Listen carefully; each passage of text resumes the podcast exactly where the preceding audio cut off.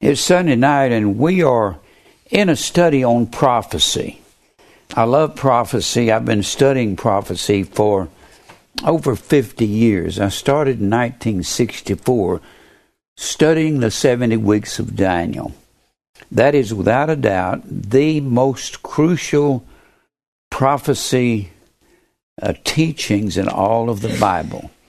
The 70 weeks, and you ask most people about the 70 weeks of Daniel, they don't have any idea what you're talking about. The 70 weeks of Daniel is in Daniel 9, Daniel 9,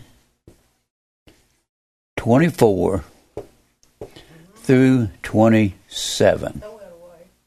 Throw it away. All right. I don't have too many fresh pens. I'll see if I got some. All right. Daniel 9:24 through 27 is the 70 weeks of Daniel. This is actually the bridge from the Old Testament to the New Testament. This will tell you all about it. Now, I've had people say, I don't understand when the Bible speaks of a time, times, and half a times. It'll say a time. Let me read that, erase that. It'll say a time, times, and half a times. And it will also speak of 1260 days. Or it will say 42 months. These are all the same. 42 months, if you have 12 months in a year, if you have 12 months in a year, in seven years, if you have, then you will have 84 months. Half of 84 months is 42 months. If you're talking about a Jewish calendar, they have 360 days in their yearly calendar. We've already said you get that out of the book of Genesis. You can get that by looking at over in Genesis. This is how they they have reasons. The Jews had reasons for numbering their months and for saying that their day began that their day began at six o'clock in the evening six o'clock in the evening or sundown. Now, the Jewish day begins at six o'clock. Ours begins at 12.01 or 12 o'clock, midnight. That's when our day begins. You can forget when our day begins, that doesn't count in the Bible. They go by the Jewish definition of a day. The reason being, all through the first chapter of Genesis, the Bible would say, God spoke such and such and so and so, and it was good. And the evening and the morning were the first day. It will say evening and morning, and this is why their day begins at six or sundown. Evening and morning are the first day. They laid it out. God laid it out where their day would begin in the evening. So anytime you're going to talk about their day, forget 12 o'clock, midnight. That has nothing to do when uh, we're talking about their day. When Jesus was crucified on Friday, I went through all of that.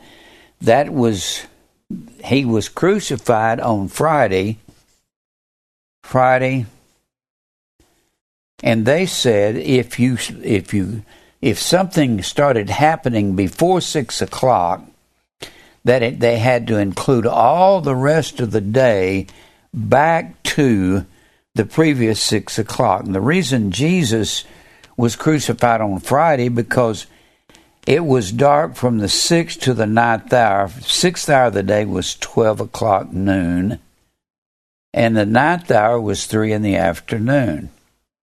So if they get Jesus in the grave before six o'clock or before sundown, let's just say six o'clock. Let's say they got him in the grave at five thirty. They had to count a part of the day as the whole. They had to count it all the way back to six o'clock Thursday. So he was in the if he was in the grave thirty minutes before sundown, they had to count that whole day. Then they counted the that next day from six o'clock that evening, which we'd call Friday evening, but that was their six o'clock was their was when they would uh, begin their day, and so they had to count till six o'clock Saturday, and then he rose from the dead the morning of the third day, somewhere while it was still dark. So they had to count this day all the way to six o'clock, had to count this one back to six o'clock, and had to count this one. That was so called the three days and three nights he was in the tomb. Now, I'm going to get into this. We need to understand what is this talking about? About 360 days or 12 1260 days. Well, 1260 days is exactly half, one half of seven years. Seven years on a Jewish 360 day calendar. It's exactly half. So that's the same thing as 42 months, which is half of seven years on a Jewish calendar. Half of seven years would be three and one half years. Where does that three and a half years, when you measure it out this way, where does it start? A time, time, and half a time. So there are no prophecy scholars that'll tell you that that means anything other than one year, one year, two years, time, times, half a time would be half a year. Half a year. That is three and a half years. So time times and half a time is three and a half years. 1260 days is half of seven years on a 360 day Jewish calendar, and 42 months is half of seven years on their 84 month. Of course, it's not going to matter on the months. 42 months is half of seven years in our calendar, and it's half of seven years on the Jewish calendar. What we're looking at is this 1260 days. What we're looking at is that 1,260 days. We've been talking about thousand over there in Revelation, the 20th chapter. Go back there again. Go back to Revelation, the 20th chapter. I'm going to teach this until we can get a hold of a lot of it because this is people don't know anything about the word thousand. They know very little. I've got a bunch of books on numbers. I've got even a book called The History of Zero. Zero has a history. In the first century, they did not have zeros in the Greek language. Had no zeros. They had zeros in among the Egyptians. Didn't have them among the Greeks. What did they have among the Greeks? Well, they had Roman numerals one, two, three, four, five, six, seven, and so forth. Eight, nine, ix, x is 10. 1 from 9 is 10, and you have x, that's 10. This is what they had. And when they come up to the word thousand, they had the word M. That doesn't look like one zero zero zero.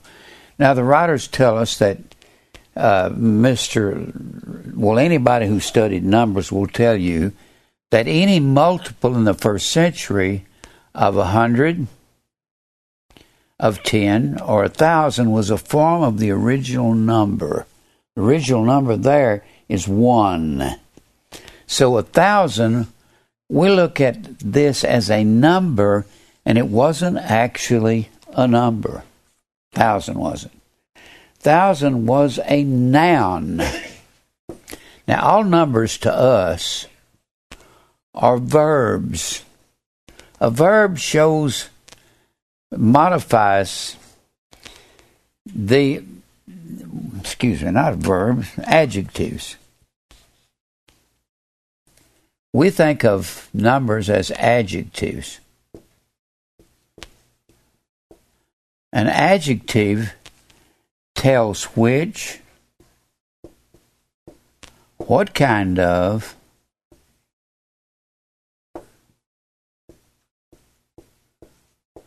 or how many.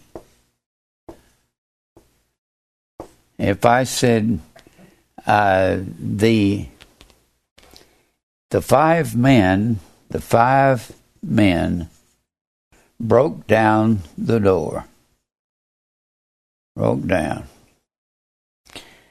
Five, or a five, would be an adjective telling how many men broke down the door. Well, the writers tell us that 1,000, it wasn't 1,000. They didn't have any zeros. When you see 1,000, it's actually C H I L I A. Kilia. That's what 1,000 is. Now, I got a book. Mike picked me up a book up at I asked him to go to the library or go to the bookstore up at Ball State and and find out if they had a book on numbers, and they have a book on etymology of numbers, and when they'll tell you in that that one, according to mathematicians, one was not a number. One man, uh, you don't have your men say, men fall out, and one guy comes running out there and he stands at attention. You don't say, now, count off, one. You don't do that. one is a generator. This is what the mathematicians tell us. It's a generator of numbers. It's a generator of numbers. One generates two. You don't start counting in the first century till you get to two. Now you say that don't make sense to me. That's because you didn't live in the first century. They didn't start counting till they got to two. They had to have more than one to count. Now, I'm going to read to you. They said that thousand They said thousand was a noun just like dozen. Now we know dozen means 12 of something, 12 of something. A dozen eggs, a dozen people, 12 of something. And it's just like deer the deer crossed the road. How many deer? One or 25? Well, there has to be a generator of numbers. In order to understand how many thousand, there has to be, it has to be something that modifies the thousand to tell how many. And whenever the Bible says the or a thousand, it's like saying a what? What I write where? A O U S A N D. Now, in the Greek language, we think of articles.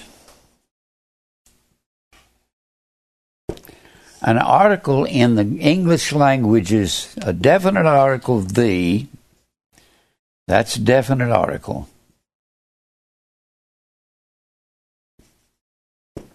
And you also, in English, you have indefinite articles. Indefinite. Indefinite articles. And the indefinite articles is a and an. The problem is in the Greek language, there are no indefinite articles. There's only the. The means it's a specific the. Now, whenever you look here in in Revelation, the 20th chapter, verse 1, I'm trying to explain the difference between between 1260 days. The fact that you've got 260 denotes that the thousand is only one. It doesn't say it doesn't say a thousand two hundred sixty days. If it does it's wrong because there are no a's and ands in the greek None. Now, look here back in. I'm trying to show you the difference between a definite article and an article that is indefinite that's not in the Greek text. So whenever you find 8,000, it's not there. You won't find it in your interlinear Bible. It's just not true. What is it, uh, it just says thousand. It, you have to go by the context. Now, the context in the 20th chapter of Revelation, here's the context. What is the thousand years for? That's the context. And it'll show you what it's for in Revelation. Revelation 20. I saw an angel, verse 1, I saw an angel come down from heaven having the key of the bottomless pit and a great chain in his hand. That's not a literal key, it's not a literal chain. The whole purpose of Satan being bound here is going to tell you what the thousand is. Let me read it. And he laid hold on the dragon, the old serpent, which is the devil. So the serpent is the diabolos, a traducer, one who deceives and leads away, and Satan, Satan, adversary. Satan means adversary. And he's going to bind someone here, or he's being bound. And this angel laid hold on the dragon. Now, the dragon is Satan. The dragon is the is the devil being bound and laid hold of the old serpent, which is the devil and Satan, and bound him. See where it says 8,000? It's not there. All it says, bound him, kilia. Kilia. There is no one zero zero zero in the Greek language. It's not there. Just cross that out. Doesn't say 8,000 years. It says bound to him 1,000 years. What he's bound for is going to tell you the context of this, how long the thousand years. It's going to tell you if it's 2,000, 3,000, 4,000, or 1,000. The A is not in the text. This is where people, the only place that people come up with millennium is this chapter right here. And if you can show what it's actually about, you're going to find out it doesn't mean what the preachers are saying. Now, and cast him into the bottomless pit. It's not a literal pit, and there's not a literal casting. We keep saying bottomless pit is the word abussos, A B U S S O S.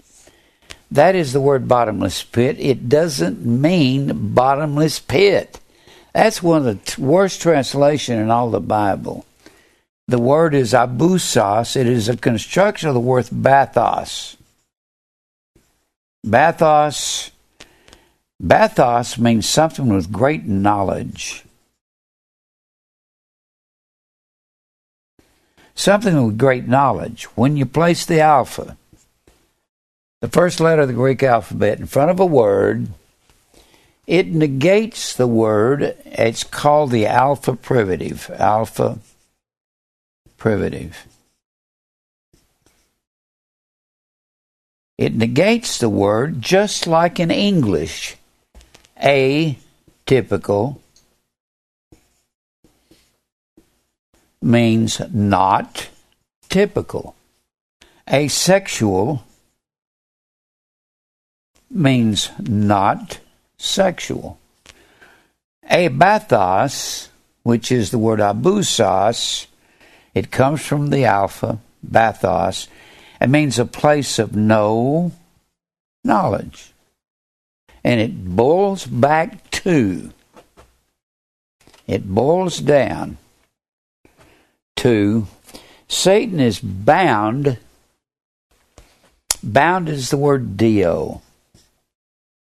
It means to forbid. Satan is forbidden from doing something for this thousand years or the two thousand years, whatever it is. Now, here's what it says. Let me find the. Let me get the. Uh, let me get the Mediterranean Sea over here on this. Here, how's this? Here's the Mediterranean Sea. The Mediterranean Sea area was the boundaries of the world beast system. And the world beast system, all through the Old Testament, the only people that had any knowledge of God, Bathos, the only people was Israel. Right here. No one else, God had not opened their hearts to his knowledge. They didn't have it. It was forbidden for the Gentiles to have the knowledge of God until Acts 2, where God's going to pour out of his Spirit, which is truth, on all flesh red, yellow, white, black, and brown fish. If you can think of the church as being Israel, God is forbidding. Well, let's read it here. He has bound Satan away from the church the same way he did bound Satan away from Israel. This is the place of no knowledge, the beast world system. Let me move that like so.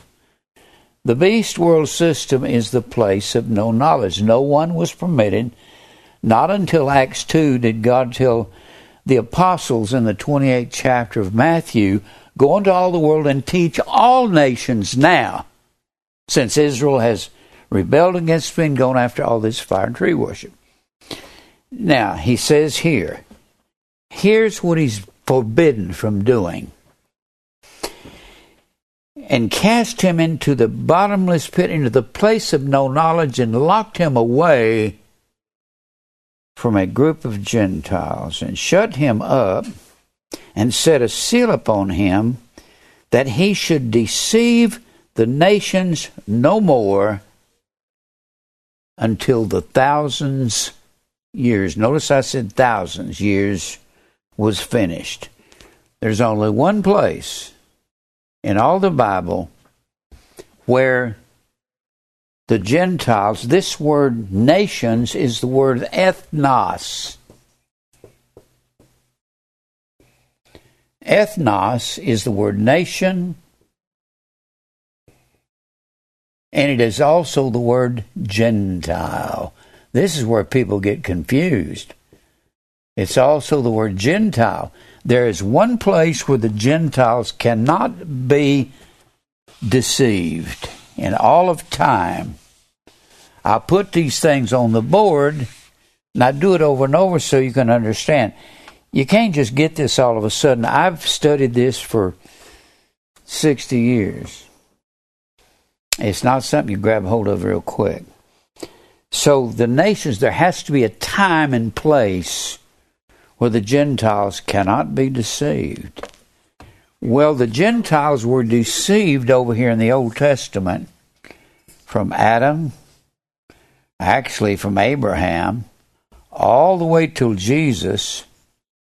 And the Gentiles was not given the truth till Acts, the second chapter, because Israel kept going after Baal, Grove, Shamash, Molech, Isis, Osiris, all the nations, the gods, the fire gods, and the tree goddesses that were all around them.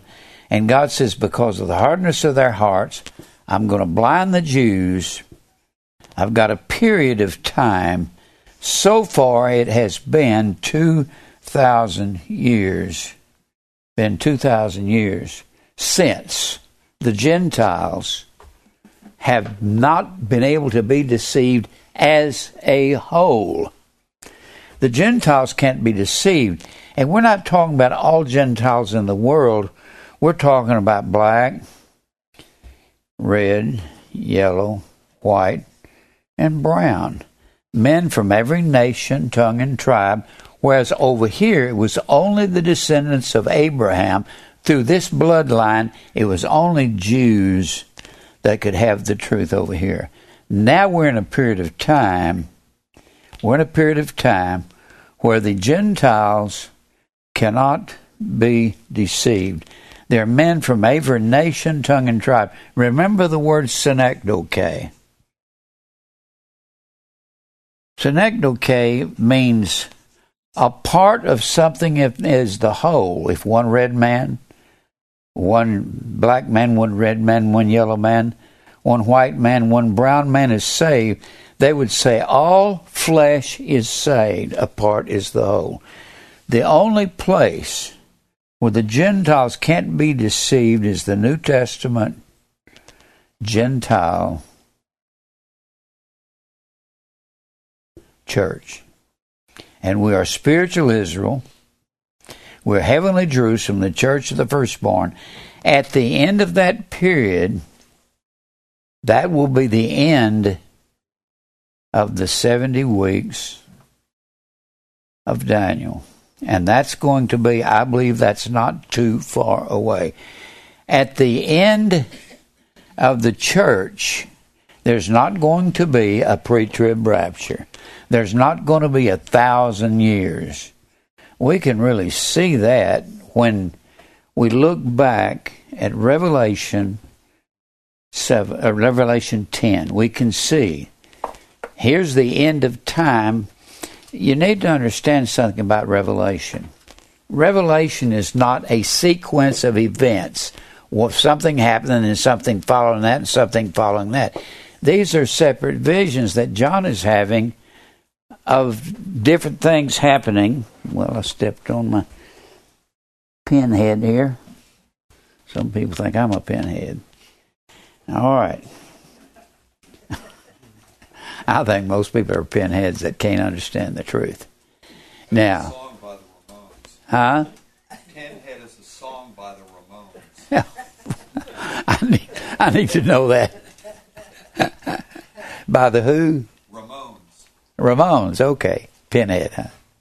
Ramones was a rock group. All right, he knows all about them. All right.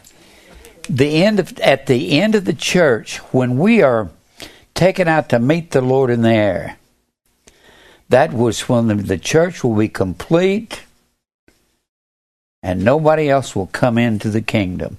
When you look at Revelation 10 well, actually, when you look at Revelation 8, 9, and 10, you see seven angels with seven trumpets.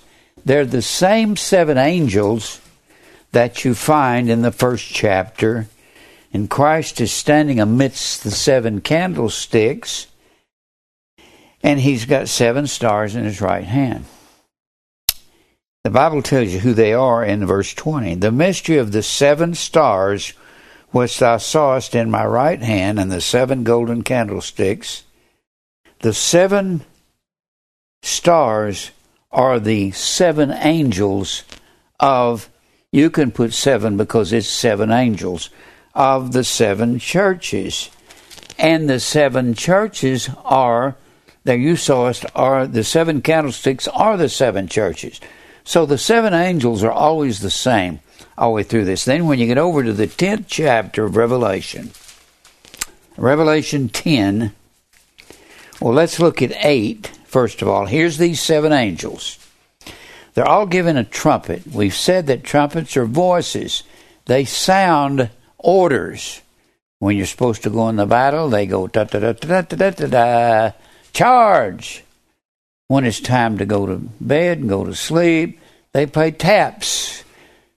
Trumpets are voices. And we see the seven angels were given seven trumpets. In verse 6, the seven angels which had the seven trumpets prepared themselves to sound. The first angel sounds in verse 1. Before I go any further, Behold, I show you a mystery. We shall not all sleep, will not be dead and in the grave, but we shall all be changed in a moment, in the twinkling of an eye, at the last trump. We're going to be taken out to meet the Lord in the air when the last trumpet sounds. You've got seven angels here with seven trumpets. The first one sounds in verse 7. The first angel sounds. I'm not going to go into all the things that happen right now, I'll do that later. Verse 8, the second angel sounds. Verse 10, the third angel sounds. And then in verse in verse 12, the fourth angel sounds. And then in chapter 9, verse 1, the fifth angel sounds. Now, there's a set of angels, but the one we're looking for is the last trump. And then here in verse 13 of chapter 9, the sixth angel sounds. We see the seventh angel coming in chapter 10. Chapter 10, I saw another mighty angel come down from heaven, clothed with a cloud, and a rainbow was upon his head. This is Christ. Angel is the word angelos, A G G E L O S. It merely means messenger. You need to take everywhere that's got angel in your Bible and just cross that out and say messenger. That's all the word angel means. Doesn't mean anything but that. You can be, well, you can't be. There can be a heavenly angel named Michael, and he's a death angel. There can be a heavenly angel named Gabriel. He's a messenger of God. He went to Daniel in Daniel 9, 20, uh, 3, 22, 23, and talks to Daniel about the 70 weeks. It was Gabriel that went to Mary and announced that she was going to have a, a child by the Holy Spirit. Gabriel is the announcing angel, but all of the pastors of churches were called angels because they were messengers throw out the word angel and just substitute messenger everywhere you see it. It can be me if I'm if you send your son next door, your daughter next door to borrow from sugar from the lady next door, he's an angel. Not because he's cute, but because he has got a message to go next door. That's what an angel is. So these seven angels are sounding their trumpets. When you get to chapter 10, this angel had in his hand a little book. We see that little book is written upon our hearts. That's the same thing as the law written on tables of stone inside the Ark of the Covenant of the Old Testament. The law was written on tables of stone kept inside the Ark of the Covenant. You can see that in Hebrews, the ninth chapter. Then he says, and he had in his hand a little book open and he set his right foot on the sea and his left foot on the earth, and cried with a loud voice, as when a lion roareth. And when he had cried, seven thunders uttered their voices. And when the seven thunders had uttered their voices, I was about to write, and I heard a voice from heaven saying unto me, Seal up those things which the seven thunders uttered, and write them not. And the angel which I saw stand upon the sea and upon the earth lifted up his hand to heaven. And at the sounding of the seventh angel, some things happen. At the sounding of the seventh angel, he announces, Time is no more. At the sounding of the last trump, sounding of last trump,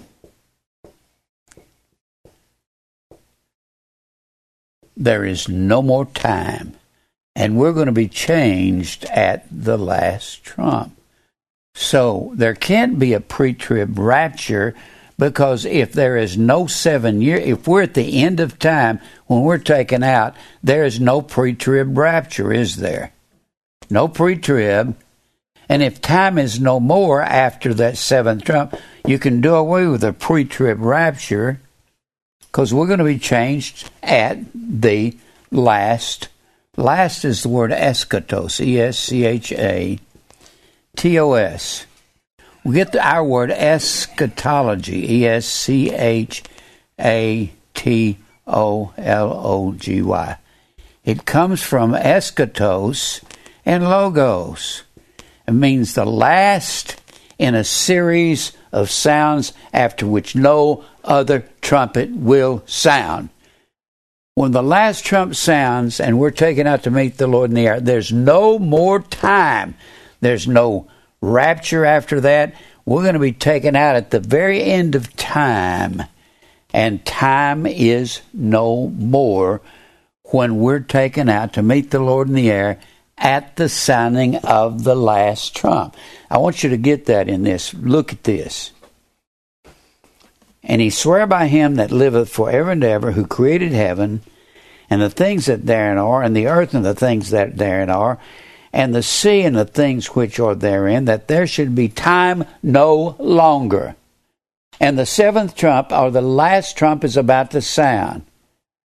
And then he says, But in the days of the voice of the seventh or the last trumpet, when he shall begin to sound the mystery of God, according to Ephesians, the third chapter, and the and the fifth chapter, the mystery of God, is the church.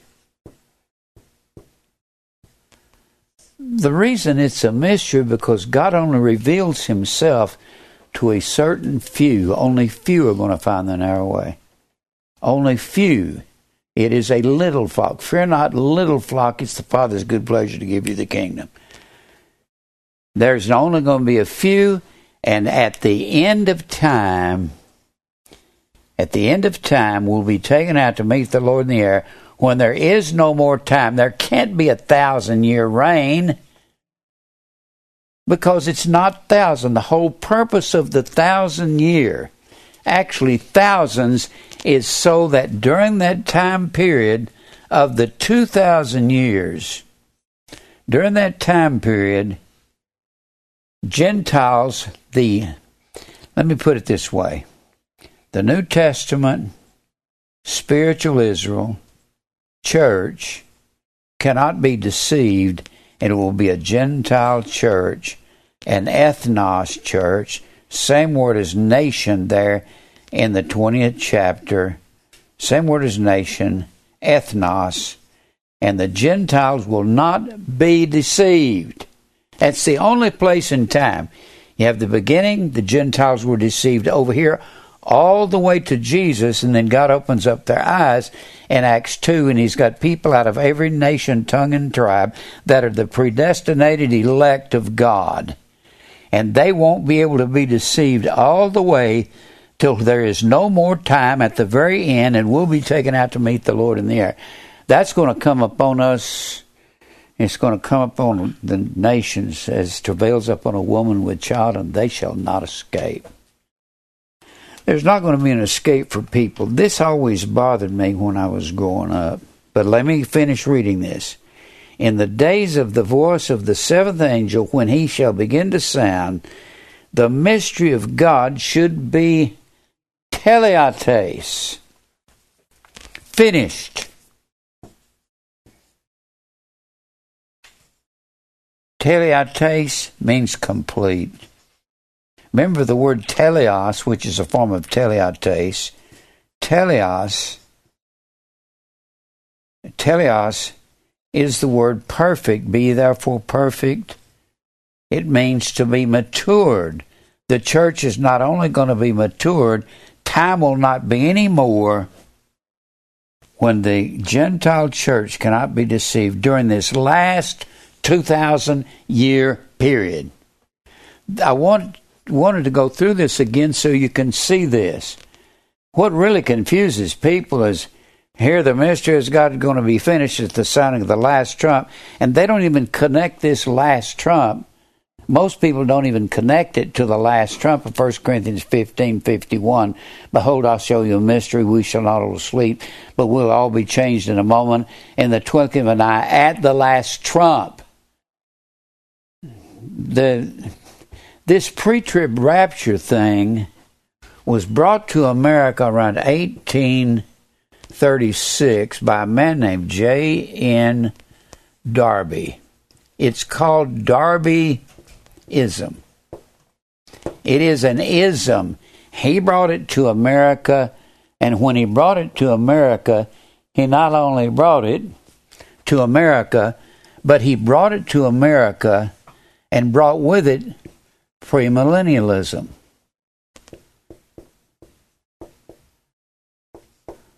There is no millennium. When the last trumpet sounds, time is over, and the church is complete, and that's we're taken out to meet the Lord in the air. There's no thousand years, there's no pre trib rapture. We're going to be changed at the last trump, and the last trump is right here in Revelation 10 when the last trumpet sounds, there's two things that happens at the sounding of the last trump. Two things. The church is taken out to meet the Lord in the air, and in Revelation 11 and 15, it shows the last trumpet sounding in 11 15. This is not two different trumpets sounding. It's a picture, just like John has seen all through the book of Revelation. He sees a picture from here and he sees another picture of the same event happening over here. Re- in Revelation is not chronological happenings. You got the end of time in Revelation 6. You got the end of time in Revelation 8. You got the end of time in Revelation 10 that we just read. No more time, no pre trib rapture. There is no millennium. Millennium is mill and annum. That's not the word in the Greek. Mill means a thousand years. It's not thousand. The only place the key is what is the forbidding for? What is the binding of Satan for? It is to keep him from deceiving the nations, which is the same word, ethnos, nations and Gentile. The only place Gentiles cannot be deceived is through this period right here till the end of time, when time is over, here when the seventh trumpet sounds.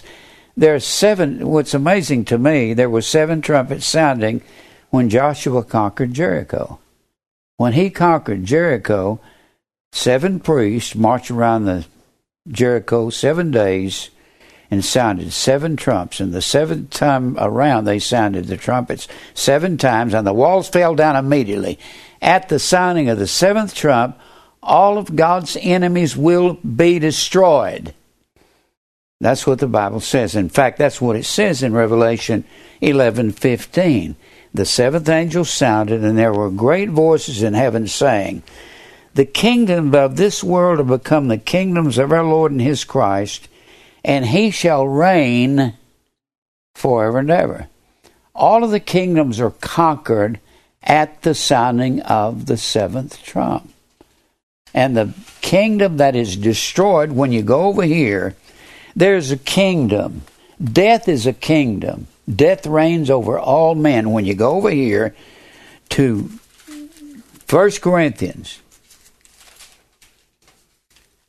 15.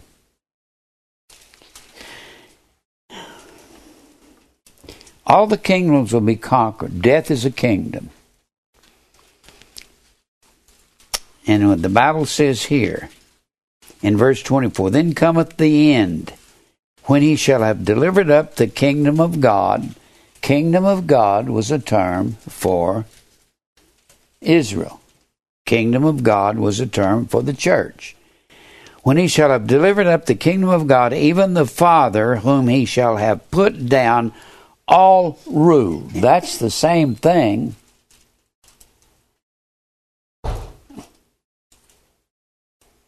What in the world? Uh, that's the same thing when he puts down all rule when he says the kingdom of this world come the kingdoms of our Lord and his Christ and he reigns forever and ever. And all authority and power is put down. Verse 25, and he must reign till he hath put all enemies under his feet. Two things happen at the signing of the last trump. The church is complete and finished. We're changed at the last trump. And all of his enemies are conquered. Verse 26 The last enemy that shall be destroyed is death. So when the last trumpet sounds, death. The seventh trumpet sounds, the Bible says in Revelation 11 and 15, death is conquered. Isn't that right? Y'all understand that? Is that hard to understand? It's not really, is it? Death is conquered. Death is conquered at the sounding of the seventh trump. God conquers all of his enemies. And he says the same thing in Philippians, the second chapter, the very last verse here. Ephesians, Philippians. I'm just kind of reviewing this so we can get to the 1260 days. Now, here in Philippians, excuse me, 3. Philippians 3 and verse 21. This will be at the last trump.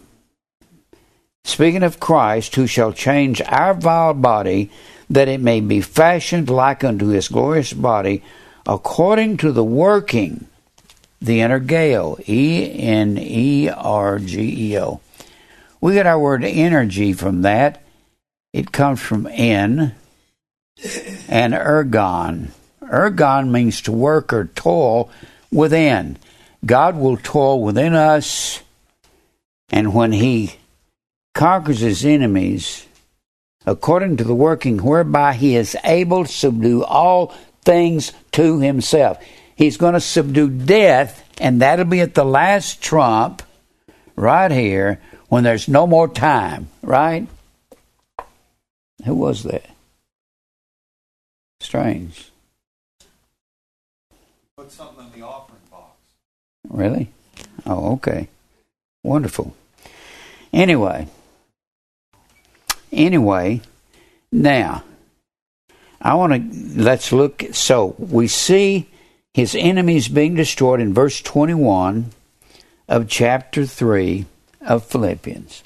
We see in Revelation 11 and 15, we see all of his enemies conquered at the sounding of the seventh trump or the last trump. You have seven trumpets. You have seven trumpets in the ecclesiastical year of the Jews. The ecclesiastical year had to do with their crops coming in. Their crops come in in March, April. The first crops, the wheat and the barley harvest are coming in. That's the first fruits of the land. Let me erase this over here.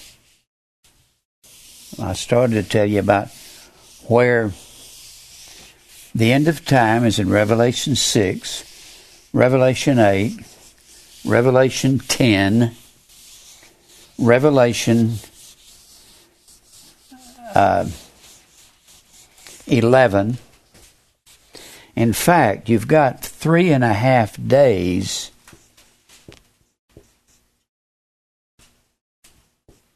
that's going to be three and a half years. You got three and a half days where the two witnesses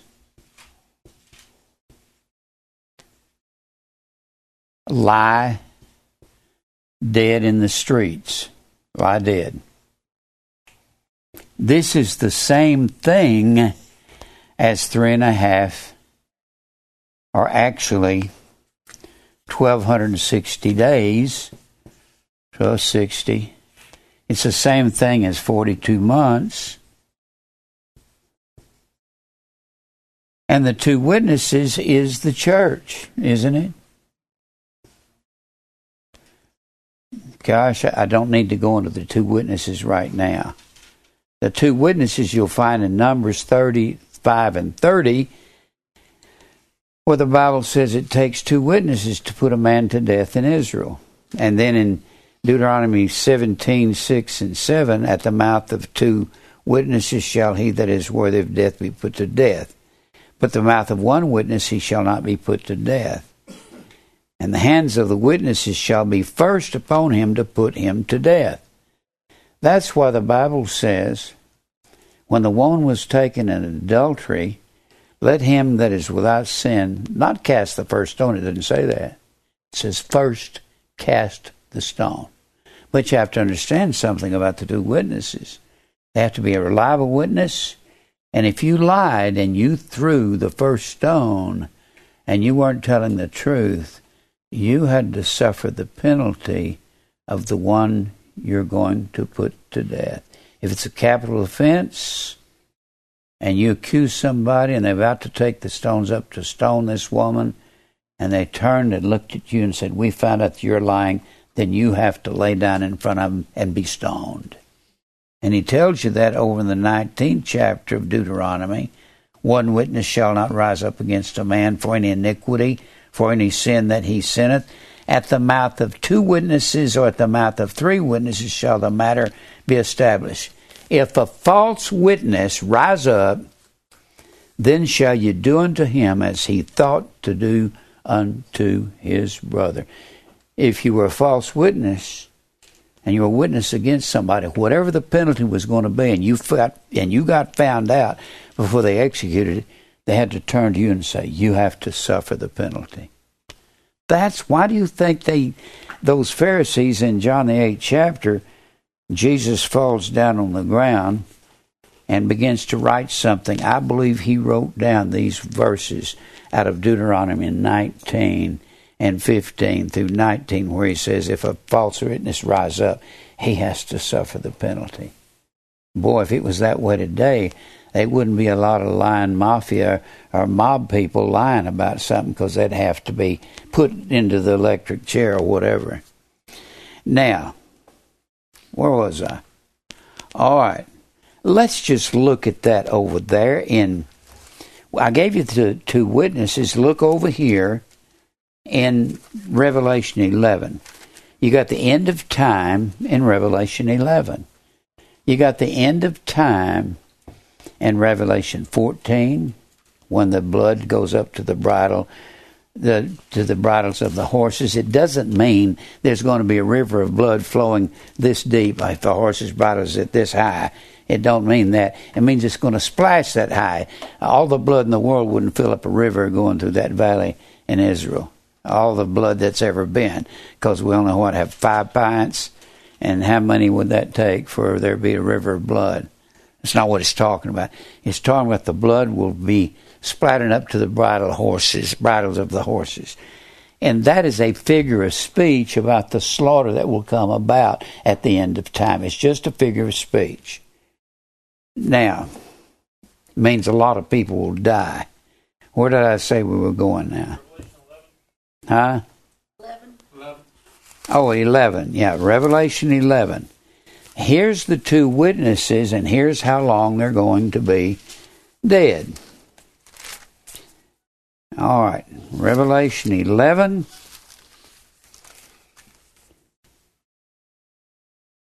All right. There was given to me a reed like unto a rod, and the angel stood, saying, Rise and measure the temple of God. Now, this was written in 96 AD. That's when this was written. That's when John the Revelator, or John the Beloved, wrote the book of Revelation, approximately 96 AD. Now, what is the temple of God now? When this was written in 96 AD, the temple of the Jews had been destroyed in 70 AD, and all the rituals of the Jews were destroyed in 33 AD when Jesus was nailed to the cross. When they wanted to do away with one contract and start another, they would take the contracting parties, the original parties in public who had the original contract, and they would ask the two witnesses, Are you privy to the fact of the old contract? Yes. And ask the two contracting parties, You want to invalidate this contract? They'd say yes, and then drive a nail through it, like we will take a notary stamp. And they would invalidate the contract. The only thing that was blotted out was the handwriting of ordinances. The law was not blotted out. Can you go out and kill somebody now? Can you steal? No. None of the the only thing that was blotted out was the rituals. You got two handwritings. One on tables of stone there in Deuteronomy 9, and one on fleshy tables of our hearts. Fleshy tables of the heart and our hearts are sprinkled. We're the house of God. Our hearts are sprinkled by the high priest, which is Christ. And over here, the Ark of the Covenant was sprinkled by the high priest, one of the descendants of Aaron, Moses' older brother. They were sprinkled here with blood. Our hearts are sprinkled with the blood of Christ. Now, only the rituals were blotted out. Do we make void the law through faith? We established the law. The law is still here. We're priests and kings, aren't we? God has made us priests and kings.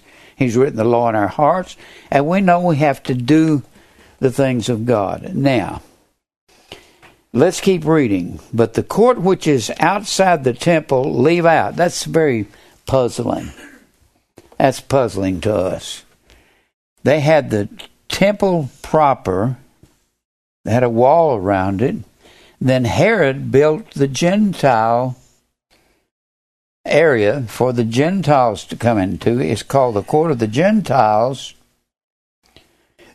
or the Women's Court. What he's actually trying to get over to us only the God, only the people in literal Israel that have access to the Ark of the Covenant through our high priest Jesus forever after the order of Melchizedek is a priest to us, and he sprinkles Christ's blood on our hearts. The Gentiles, what he is saying, the Gentiles who don't have the blood sprinkled on their hearts, they're heathens. They're not part of the of the Revelation 20, the Gentiles that can't be deceived. The ones that can't be deceived are the Gentiles of the New Testament church for a 2,000 year period. They can't be deceived. Let's keep reading here. And the court which is outside, notice he's measuring the temple in verse chapter in verse one. What is he talking about measuring the temple? He's talking about everyone who is within the precincts of the temple, which would be us because we are the temple of God we are the candlesticks. We are the table of showbread. Our prayers of thee come from this altar of incense, and our hearts are the Ark of the Covenant.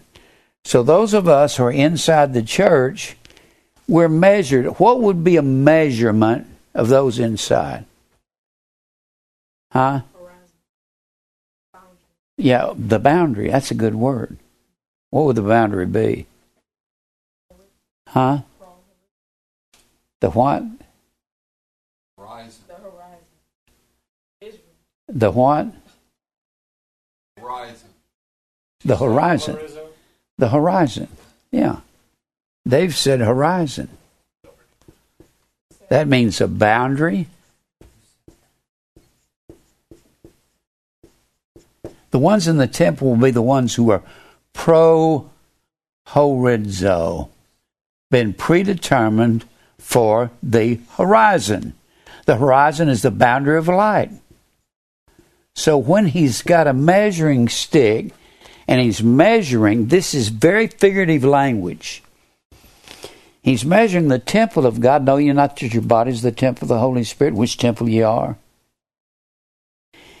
So when the temple is being measured, it's talking about us being measured inside the temple. Then the Gentiles, the unbelievers, are left out. These are not the Gentiles that can't be deceived.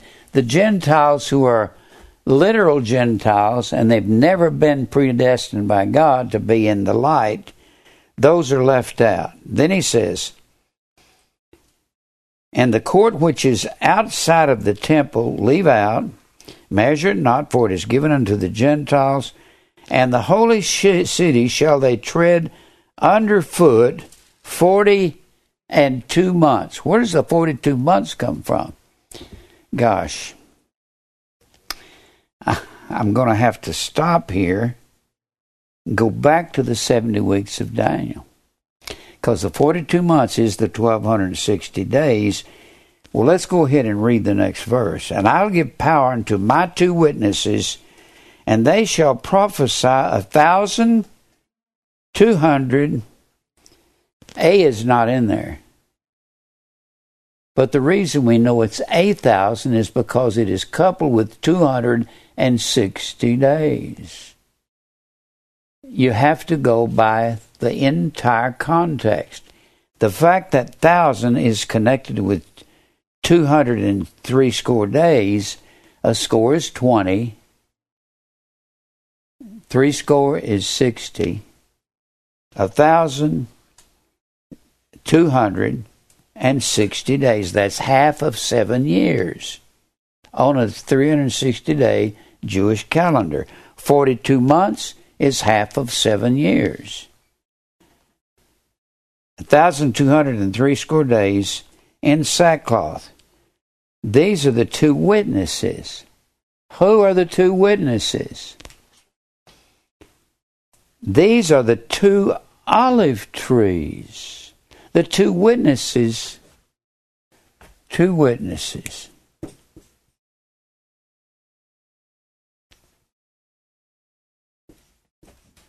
It equals the two olive trees if people would study the Bible like this, define everything and put it down in its perspective, two olive trees. Where is that mentioned the first time in the Bible? Where are the two olive trees?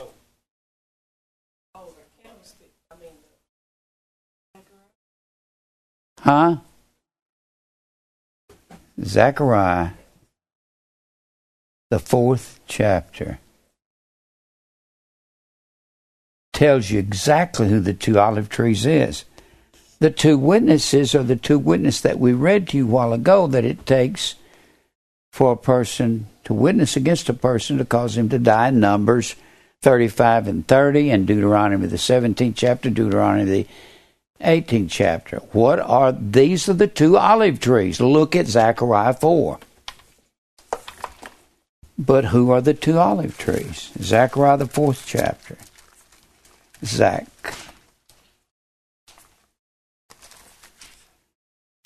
We got Zach that comes here. I love Zach. He loves his truth. Zechariah, the fourth chapter, that's the next to the last book of the Old Testament. Zechariah, fourth chapter. Zacharias sees candlesticks with two olive trees standing beside the candlesticks. And the two olive trees are emptying their oil of these. Oil is always a picture and a type of the Holy Spirit or the truth. So these two olive trees are emptying themselves into the candlesticks. If the two olive trees are the two witnesses, and the Bible says they are, then where does the the two olive trees are giving the seven candlesticks their light. Where does the light come from when the preacher's preaching? It comes from the preacher. The oil comes from his mouth. That is the truth. And then he says here in verse 10 For who hath despised the day of small things? For they shall rejoice and shall see the plummet, the measuring line, the same thing he's doing in Revelation 11 and 1 with a measuring stick. He's measuring the temple. The plummet in the hand of Zerubbabel with these seven candlesticks. These seven are the eyes of the Lord which run to and fro through the whole earth. Then answered I and said unto him, What are these two olive trees? Upon the right side of the candlestick and upon the left side thereof. There are seven candlesticks. The Bible says that the seven candlesticks are the seven churches of Asia. There in Revelation 1 and 20. And I answered again and said unto him, What be these two olive branches which through the two golden pipes are from the priests of God or the preacher of God gives the oil to the church or the congregation. That's like me standing up here and preaching, giving you the oil or the truth. And the golden oil out of themselves. See, the most common oil they used for fire in the lamps was olive oil. And he answered me and said, Do you not know what these two olive trees are? And I said, No, my Lord. And he said unto me, These two olive trees are the two anointed ones that stand or represent the Lord of the whole earth. At this time, who was it in the earth that represented God? Who was over the temple of God? The priest.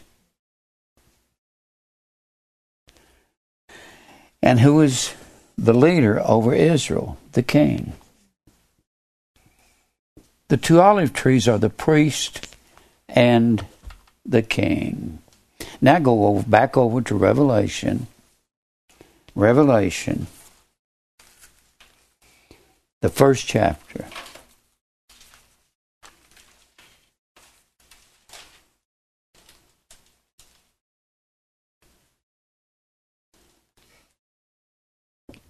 In verse 5 And from Jesus Christ, who is the faithful witness, and the first begotten of the dead, and the prince of the kings of the earth, unto him that loved us and washed us from our sins in his own blood, that's baptism, and hath made us kings and priests. Hath made is aorist indicative, is past tense. He's already made us kings and priests He's made us kings and priests unto God and his Father. To him be glory and dominion forever and ever. So the two olive trees is the two witnesses, which is the priest and the king, which is you and I. What does a priest do? He offers acceptable sacrifice.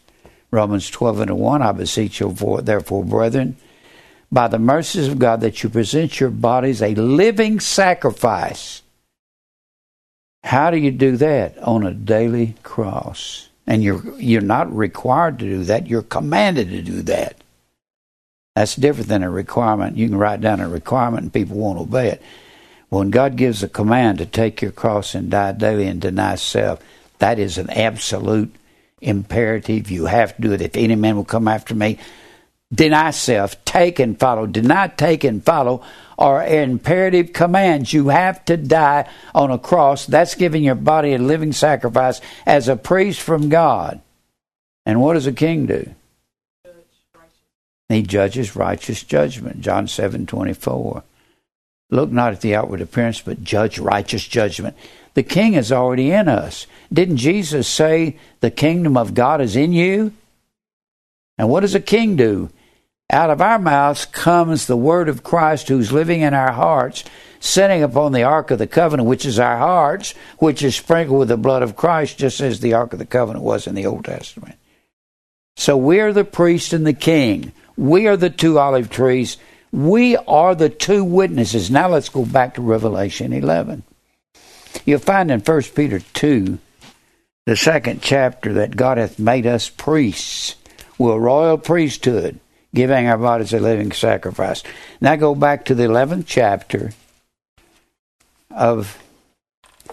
I'm trying to get to these 1260 days and the 42 months and the time and time and half of times. I'll give power unto my two witnesses, and they shall prophesy a thousand two hundred and three score days, half of seven years. Where did these half of seven years start? Daniel 9, 27. The Bible speaks of of how that God's going to measure out the 70 weeks of Daniel. He says, here's what's going to happen. I'll measure it out this way from the going forth of the commandment to restore and build Jerusalem unto Messiah the Prince. The commandment to restore and build Jerusalem was in Nehemiah, the second chapter, when Artaxerxes gave Nehemiah, we'll just call him Art, when Art gave Nehemiah the letters to go back and rebuild the temple. When he gets that, he gets that decree from Artaxerxes, that's in 444 BC. From here unto Messiah the Prince will be seven weeks. Seventy weeks are determined upon God's people. Seventy weeks. It actually says seventy Shabua, S H A B U A H, which means sevens. Seventy sevens. The Jews had they had a sabbatical year every seven years one, two, three, four, five, six, seven. One, two, three, four, five, six, seven. And they were supposed to keep sabbatical year, not grow anything or harvest anything every seven years. We know the reason for that. They weren't told the reason. They weren't told that the land had to breathe and it had to restore its nutrients. We know that by these environmentalists. They come out in Kansas to some farmers uh, house and they take some land and go back to the environmentalist office and they check it and find out what kind of of fertilizer they need to put on that land.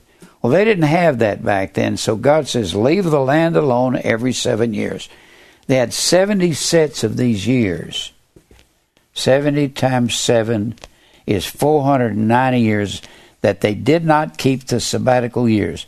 By the time they had 490 years pass, that land probably wasn't growing probably jumbo tomatoes about the size of little cherry tomatoes.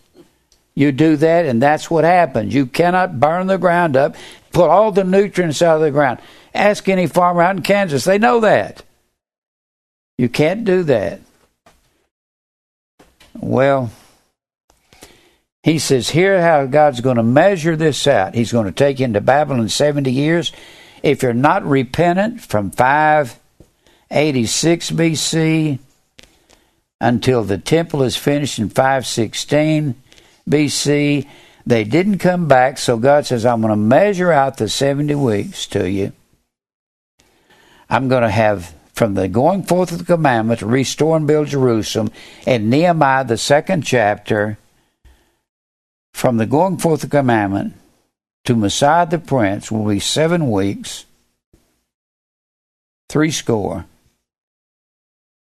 and two weeks. Three score and two weeks. A score is 60. Three, a score is 20. Three score is 60. Plus 7 is 67. Plus 2 is 69 of the 70 weeks of Daniel. And then God's going to blind the eyes of the Jews. Christ comes into Jerusalem as the prince to be crowned king he is not crowned king They take him four days later, they crucify him as the Passover lamb. Now, when he comes back, he's not coming back as this little lamb, meek and lowly. He's coming back with eyes as a flame of fire. And Revelation, the 19th chapter. There's another chapter where the end of time is. You got the end of time in Revelation 14, Revelation 15, Revelation 16, Revelation 18, Revelation 19. You got the end of time throughout the book. It's just different views of it. Revelation 6, 8,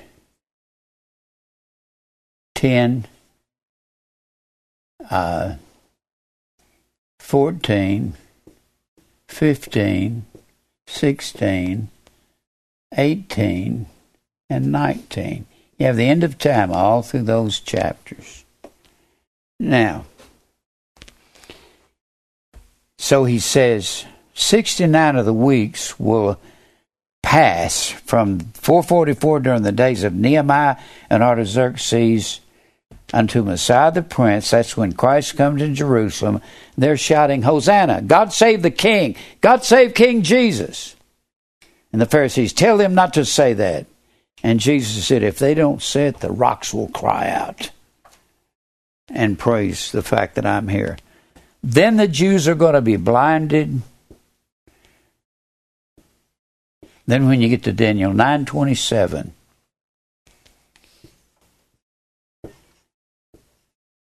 the Jews will be blinded during the time period that the Gentiles will not be blinded. They'll be forbidden from blinding the Gentile church and we will hear and God will birth his New Testament Gentile church because the Gentiles won't be able to be deceived during that 2,000 year period.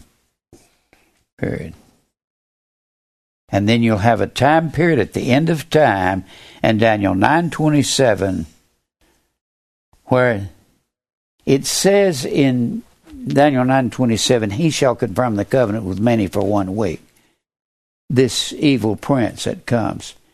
That's not what it says in the Septuagint. In the Septuagint, it says the weak shall confirm the covenant. Let me turn over there real quick. How much time do I have, Mike? let me just turn over real quick Daniel 9:27. I'm not going to be able to get to all these places where the time, time, and half of times in 260 days, but I'll get all of it I can. Daniel 9:27. You've got to blend two things together here. Daniel 9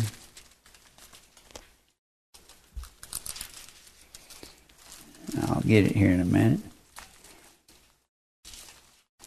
It doesn't say the week that he, the prince, will confirm the covenant. Because whose covenant is it to be confirmed? The covenant with Israel is God's covenant. How can the man of sin confirm God's covenant? He can't. Let me show you why. Daniel 9:27. Actually, you've got to blend Daniel 9:24 with 27. What confirms the covenant according to Daniel 9:24, the angel Gabriel tells the angel Gabriel tells Daniel, 70 weeks are determined upon thy people to do six things. The covenant will not be confirmed until these six things come about. And here's the six things.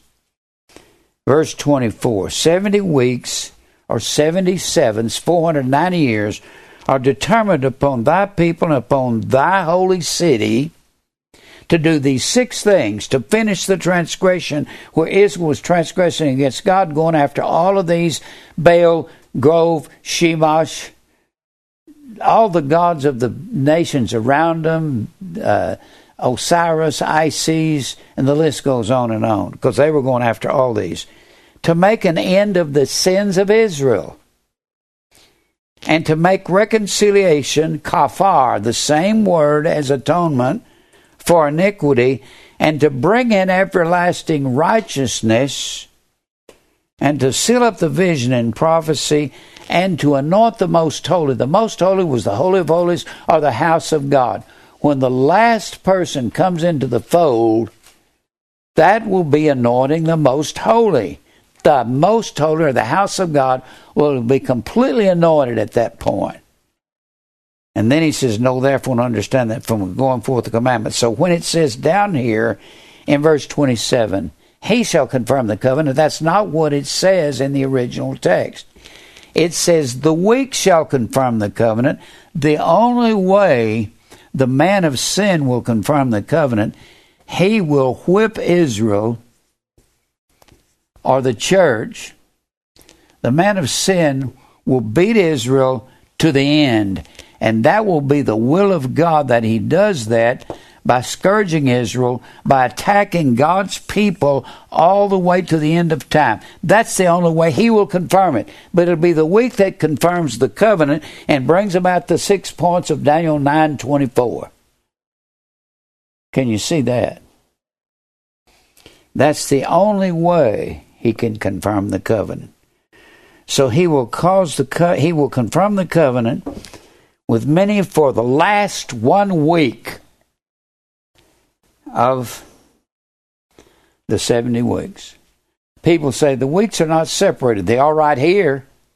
69 of them end with Christ coming to Jerusalem and they're saying God saved the king and then he blinds the eyes of the Jews there in Luke 19 chapter. If thou hadst known even thou in this thy day the things that belong to thy peace. Now your eyes are blinded, Israel. And I'm opening the eyes of the Gentiles during a time period where they can't be deceived. And then he says, in the middle of the week, in the middle of the last seven and a half years, he's going to divide the last week into two parts. He's going to divide it into 1260 days, time, times. Sometimes it says dividing of times or it says half times. That's three and a half years. And for 42 months.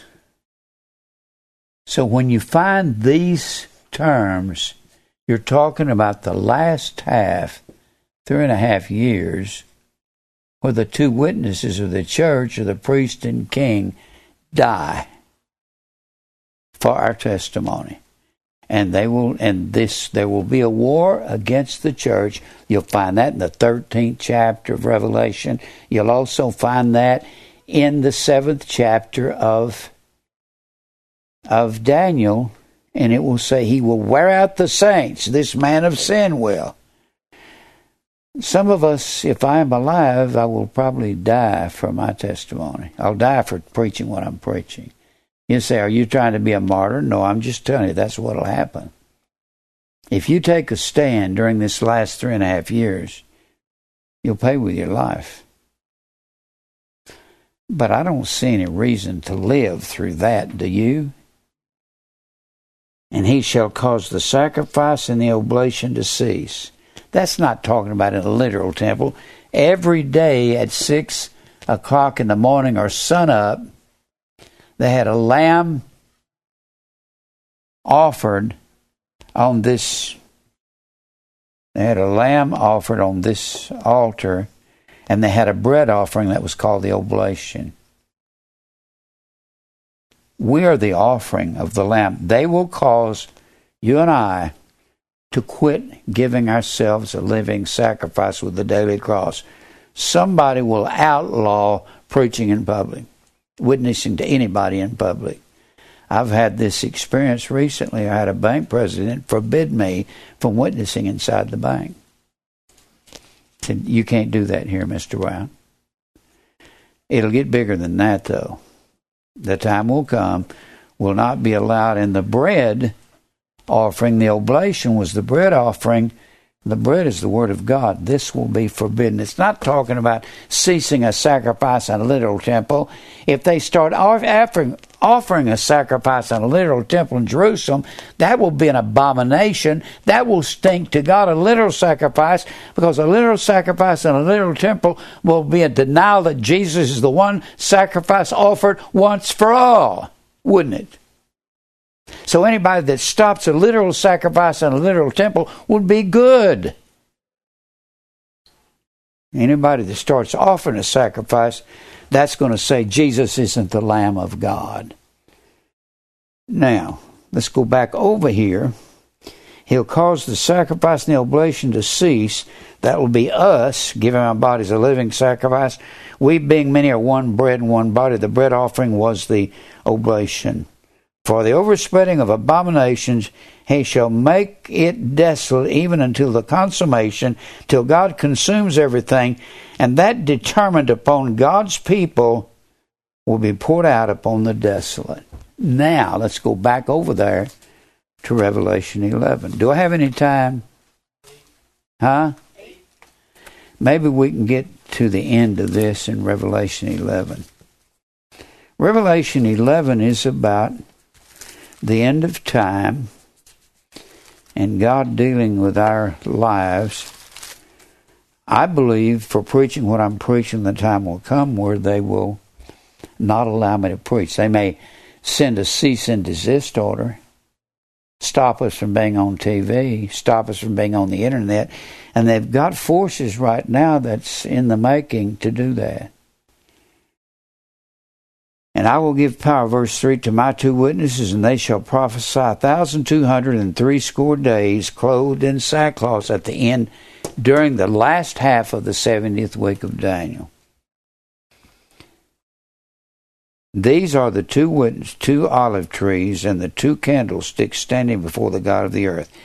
If any man hurts the church, hurts the two witnesses, Fire proceedeth out of their mouth. Does that mean we'll become flamethrowers?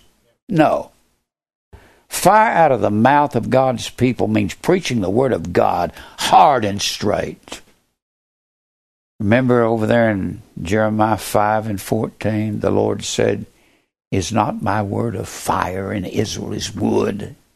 He said was his word was of fire and it'll break everything in pieces in Jeremiah the 23rd chapter. He said, My word is a fire. Our Lord our God is a consuming fire. What comes out of the mouth of the two witnesses, or you and I, is the fire of the word of God.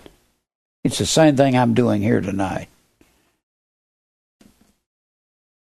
And fire proceedeth out of their mouth and devoureth their enemies, and if any man will hurt them, he must in this manner be killed. It will be by the word of God, he'll be destroyed. These have power to shut heaven, that it rain not in the days of prophecy, and have power over waters to turn them to blood. That's why people will say the two witnesses are Moses and Elijah. No, they're not. It's you and I, the priest and the king. And smite the earth with all plagues as often as they will, when they shall have finished their testimony. Marturio. M A T U R E O. We get the word martyr from that. When they shall finish their dying for three and a half years at the end, when they shall have finished their dying, the beast that ascendeth out of the bottomless pit shall make war against them. Where is this beast? The beast is Babylon, Persia, Greece, and Rome. Where is it making war back here in Revelation 10? Revelation 10, back in the, pre- in the previous chapter, Revelation 10, not Revelation 10, Revelation 13, excuse me. I preached on this a bunch. Revelation 13, Speaking of the beast, it's not a him, it's an it. I'm not going to go into that right now. Verse 5 There was given unto it a mouth speaking great things and blasphemies, and power was given unto him, or the beast, it, to continue forty and two months, persecuting the two witnesses and he opened his, or it opened its mouth in blasphemy against God to blaspheme his name and his tabernacle. Skews, S K E U S is the word tabernacle. It, it is a form of S K E N E, which means a wife that is useful to her husband. That's what tabernacle means. That's the church. So he's going to make war with the church. You're probably not going to like what the future holds for the believer. I probably won't like it either. To blaspheme his name and his tabernacle and them that dwell in heaven. Look back here at Daniel 7. You'll see this man of sin in Daniel 7 making war with the church for three and a half years, a time, time, and half a times. Daniel, I may have to finish this up next week. Do I have any time? Boy, I ain't gonna get there. And in verse Daniel seven twenty four, and the ten horns out of the kingdom are ten kings that shall arise, and another shall arise after them. I don't have time to explain it. He shall be diverse from the first, and he shall subdue three kings, and he shall speak great words against the Most High, and shall wear out the saints of the Most High and think to change times and laws, they shall be given into his hand until a time, times, and dividing of times, the last three and a half years. Then go back over here to Revelation 11. Revelation 11. And when they shall have finished their testimony, the beast world system will make war with them, and their dead bodies shall lie in the street of the great city, which spiritually is called Sodom and Egypt, where our Lord was crucified. That's not the holy city. The holy city is the church, heavenly Jerusalem, the church.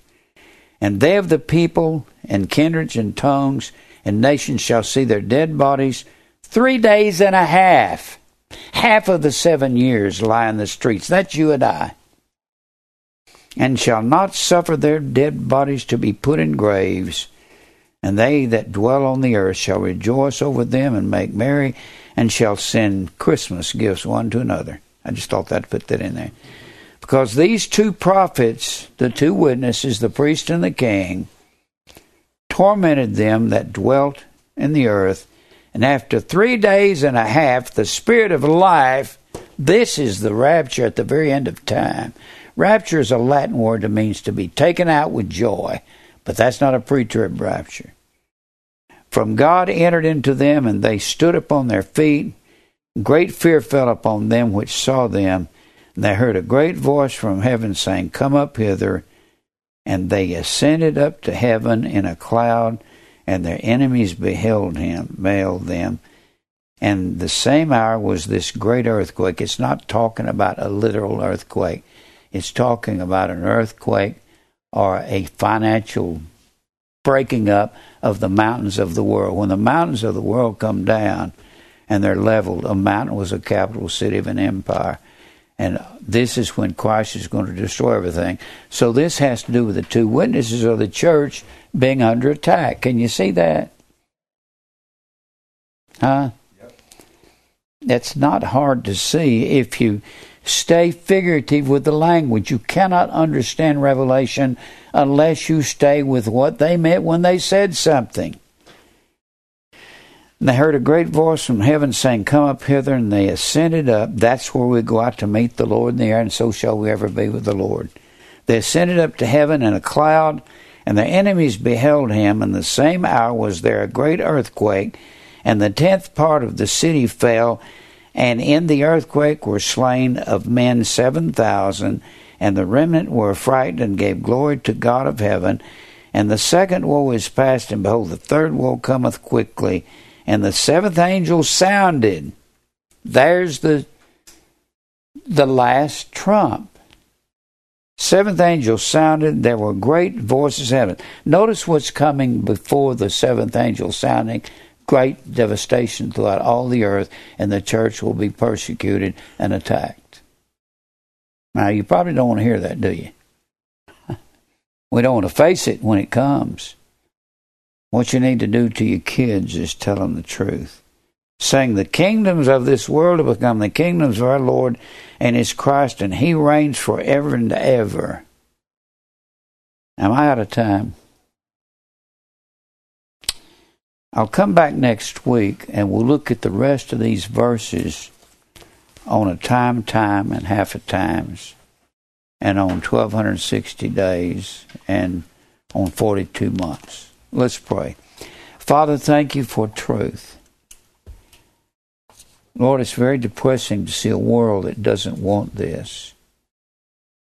I stay depressed. Lord, give me strength to keep going. I'll keep going. Thank you for suffering for you. Thank you for everything that happens. Fight our battles. Supply the need that we have, especially the spiritual need to keep going. We'll praise you for all things. In Christ's name, amen. Boy, that was a lot of stuff, wasn't it? Oh, I have a question. With the two, the two olive trees, is that what Paul's referring to when he said about being a Gentile, we're taken out of a wild olive tree? well, we are we are wild olive tree grafted into the into the regular branches. Yeah, So the natural, the natural ones were the ones were literal Jews. yeah, literal Jews, and we are a wild olive tree. So those are there's two, two Yeah. olive trees there too. Yeah. Okay. I I believe that there's going to be a certain remnant of the Jews in Israel that's going to. But I don't see why God would make all this come about and not make the it not have a remnant of the Jews Right. to come. Now, especially with all those wars they've had, overwhelmingly they were outnumbered and they've won every war. Yeah. They won. They won the war of independence. They won the war of of fifty seven, the Sinai War, the Six Day War of sixty seven, and they have been completely outnumbered. And that that Yom Kippur War of seventy three, they should have lost. There's just no way they could win. We had, in fact, Michael, the guy that was a colonel over there, he's right in the middle of the war at 73, said we couldn't win, but we did. And he said he was told by one of, he was a young lieutenant then, and he said, I was told by one of my commanders to go to a certain house and knock on the door and tell this woman we needed help. And the lady that answered the door was Golda Meir. Was who? Golda Meir. You know who Golda Meir? She was the the first great ruler of Israel after their Oh, really? David Ben Gurion and her. Yeah, they were, and Golda Meir is known all over the world. They made a movie about her. I have to watch it. I've been watching videos about Israel's wars and stuff. I heard. I mean, there were some crazy stories. Yeah, they are, and it's. But what we don't want to hear is they're going to declare war against us, the believers. No, I know. When you first said something about the woman at your bank, it made my blood pressure go up because they can't. They're not supposed. They think this, but they're technically not supposed to tell What you. that guy stuck in the box? Who was it? See you later. You don't ever going to Good work. night. Bye. Bye, Get Chris. off tomorrow. What would that note say, Mary? We can't go near What that note say? Come here, look. here together. Come here, look. I couldn't hardly read it. Nobody read them? That's funny. He likes us, but she don't. That's funny, and he put that put a twenty dollar bill and put that in the offering plate. We can't come here together. Let me see it. His girlfriend don't like us. I would drop my boyfriend if he he won't have no time with me.